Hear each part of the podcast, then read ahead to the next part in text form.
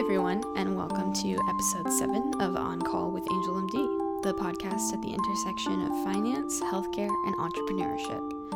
This is your short and sweet reminder to please subscribe, rate, and review On Call on iTunes if you haven't already. You can find us by searching On Call with Angel MD in the iTunes Store.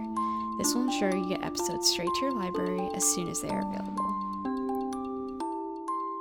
If there's anything I learned by growing up in Silicon Valley, it's that people are first drawn to something if it's new, and then stay interested if it's good. The topsy turvy world of startups is the perfect example. There are startups that do pretty unimportant things, but get a lot of attention for doing it. Cough, Juicero. Cough, cough. But every once in a while, one comes along that seems to be a stunning combination of both a unicorn. What is a unicorn? If you've read any story coming out of Silicon Valley in the past few years, you might be familiar with the term unicorn in reference to a super promising, hyped up startup. Famous past unicorns include LinkedIn and Facebook. Although these days Facebook is looking a little bit more like a horse with a cone strapped on its head. By definition, a unicorn is a startup with a valuation of more than $1 billion. The term was coined by Aileen Lee, founder of Cowboy Ventures in 2013, after finding that only 0.07% of venture backed consumer and enterprise software startups had a valuation of $1 billion, making them extremely rare, just like a unicorn. Although I'd like to point out that considering unicorns are mythical, I would like to officially suggest that we replace the term with something that does exist but is rarely seen, like a giant squid. Although I guess unicorn has a better ring to it. The definition of a unicorn is a little odd because, as you'll note, there's no time limit to achieve said billion dollar valuation. Is a company that takes 10 years and hits 1 billion really that promising? If they're over 10 years, are they even still a startup? It's not immediately clear. Though unicorn has a formal definition, some consider being a disruptor or a game changer in the industry as an additional requirement. This makes sense if you're going to give something a $1 billion valuation. It ought to have a huge impact. Here's a question that they might ask Is this company doing something so revolutionary that we one day couldn't picture a world without it? Take Theranos as an example. They literally reached unicorn status on a concept alone. We know now Theranos never had the hard science, but the idea of a single drop blood test was so compelling that they got their billion dollar valuation anyway. Valuation also isn't exactly a hard science. It's pretty subjective, actually, and mainly based on how investors interpret the metrics your company puts forth. According to an article in Seedcamp, quote, the biggest determinant of your startup's value are the market forces of the industry and sector in which it plays, which include the balance, or imbalance, between demand and supply of money the recency and size of recent exits, the willingness for an investor to pay a premium into a deal, and the level of desperation of that entrepreneur looking for money. End quote. Most of these things are not consistent metrics. Some of them don't even follow patterns. The willingness of an investor and the desperation of an entrepreneur are basically human emotions, and that's not something that can be accurately predicted or assumed. This is part of why incorrect valuations exist. In fact, in February of this year, the National Bureau of Economic Research published a study that unicorns are overvalued by 48% on average. Let's talk about that for a little bit. Overvalued by 48%? How is that possible? It's pretty much spelled out in the abstract of the study, which I will link along with the Wired article it's referenced in.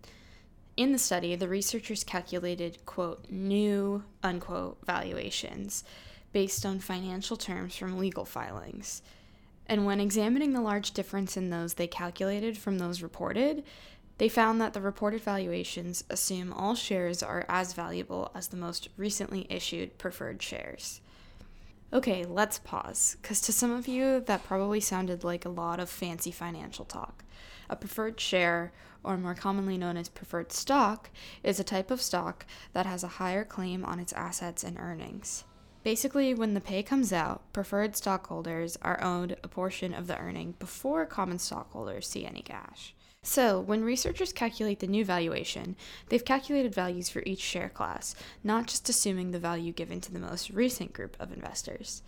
After all the math settled, 65 of the 135 startups evaluated lost their unicorn status. In other words, not all that glitters is gold. There are unicorns that do not end up being the rousing success that they were made out to be. The lack of unicorns in healthcare. According to CBS Insights, 15 of 197 unicorns are healthcare startups. In other words, if any startup reaching 1 billion is a unicorn, a healthcare startup reaching 1 billion is a Pegasus. Though there aren't many of them, healthcare unicorns do exist. Genetic testing service 23andMe is probably the most well known, followed by ZocDoc. Why so few? The first answer you'll probably get to that question is the age old explanation for slow moving progress in healthcare regulation. Unless you're a company like ZocDoc, whose product, though used in the healthcare industry, does not actually do anything to a patient, then you're likely going to need to get whatever the heck it is you're doing approved by the FDA or other relevant regulating bodies. But perhaps the better question is should there be unicorns in healthcare? Is the unicorn roadmap truly the best route for a company operating in healthcare? A lot of that depends on the company's goals, but there has been kind of a shift in the way people view unicorns. Some industry leaders have been critical of the obsessions with unicorn status. At a conference in 2015, Salesforce CEO Marc Benioff stated that startups trap themselves by staying private for too long and raising too much money, explaining that, quote, they can't go public because their last valuation would be higher than their public valuation, end quote. This is pretty big concern around unicorns. To reach unicorn status, you're going through a lot of funding rounds, and each time you do that, you're diluting your ownership of the company. So, can unicorn status actually be bad for an entrepreneur? Yes, yes, it can. In a blog post by venture firm Edison Partners, senior associate Doba Parushev points out that even if you put in all the time and effort associated with doubling your valuation, you can still end up making the same amount of money after the dilution. At Angel MD's 2018 Alpha Conference, Strategic Exits Corp CEO Basil Peters even floated the idea that VCs are not great for founders in general what's really interesting to me is that the recent evidence is that not only do those venture capital investments usually bring bad news for the angels, there's some really interesting new evidence that's come out of Willamette University, uh, Rob Wiltbank's group there, that's actually proven to a statistical certainty it's not good news for the entrepreneurs either. So I think what's happening is a simple Darwinian process where the need, the fundamental need that the venture capital funds served, is no longer required in the economy. But there are quite a few of my friends who are still running venture capital funds because they have some big ones and the management fees alone afford them a very nice lifestyle. So they're continuing to operate in the ecosystem. But with a you know, small number of exceptions, lots of the time what they do is not healthy for the entrepreneurs or the angels or the ecosystem. As you can tell, Basil is a fan of early exits. In fact, he literally wrote the book on it. It's called Early Exits, and it's available wherever books are sold. An early exit is obviously a great option for a startup, but there are some companies where it just won't work, and that's okay. The point of this isn't to say that any alternative is a terrible way to have an exit, but rather to show that there are multiple exit options. Here's Basil's recommendation for how to be proactive in developing an exit plan. It's hard to say in general, but typically a well designed exit will take six to 18 months. And what I wish is that in an ideal situation, the company's board would incorporate that time, time delay in the overall strategic and operating plan and then look forward in time and start the exit process 12 to 18 months be- before the peak in the company's value. So, what I'm saying is, in an extremely idealized way, just to make the example clearer, you know, if we started a company, they typically grow fast when they're small, like small people grow fast when they're small. Then they get to a point where uh, what I wish would happen is we'd start the exit 12 to 18 months before that peak in the value. And then, in, again, highly idealized just model, we'd sell at the peak of the value.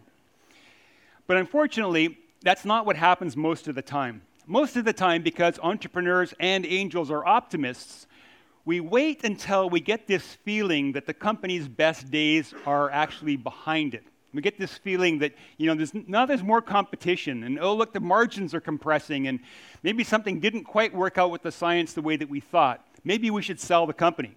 So we start to, the process once it's clear on the inside that the value has peaked. But the challenge is because of that 12 to 18 month delay, by the time you get around to the serious negotiation, it's clear to everyone that this company's value peaked some time ago.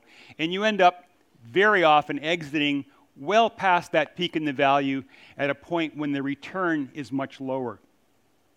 And of course, that's a real heartbreaking financial loss for not only us angel investors, but also the entrepreneurs.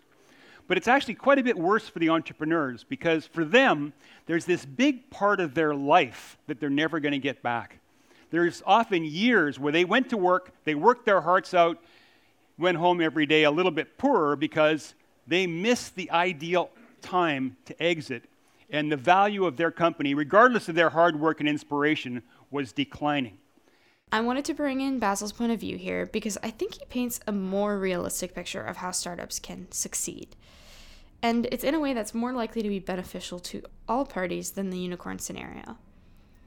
Basically, you don't need to be a unicorn to get your chance to ride into the sunset. Thank you for listening to On Call with Angel MD. Visit us at angelmd.co for more information. You can follow us on Twitter at angelmd underscore inc. We're on Facebook at backslash angelmd inc. And you can find us on LinkedIn as well. I'm also on Twitter at SMACHA1995. As this is the first season of On Call, we'd love to hear from you. Tweet us with the hashtag AngelMD On Call and let us know what you thought of the episode. Thanks again for listening. I hope you join again.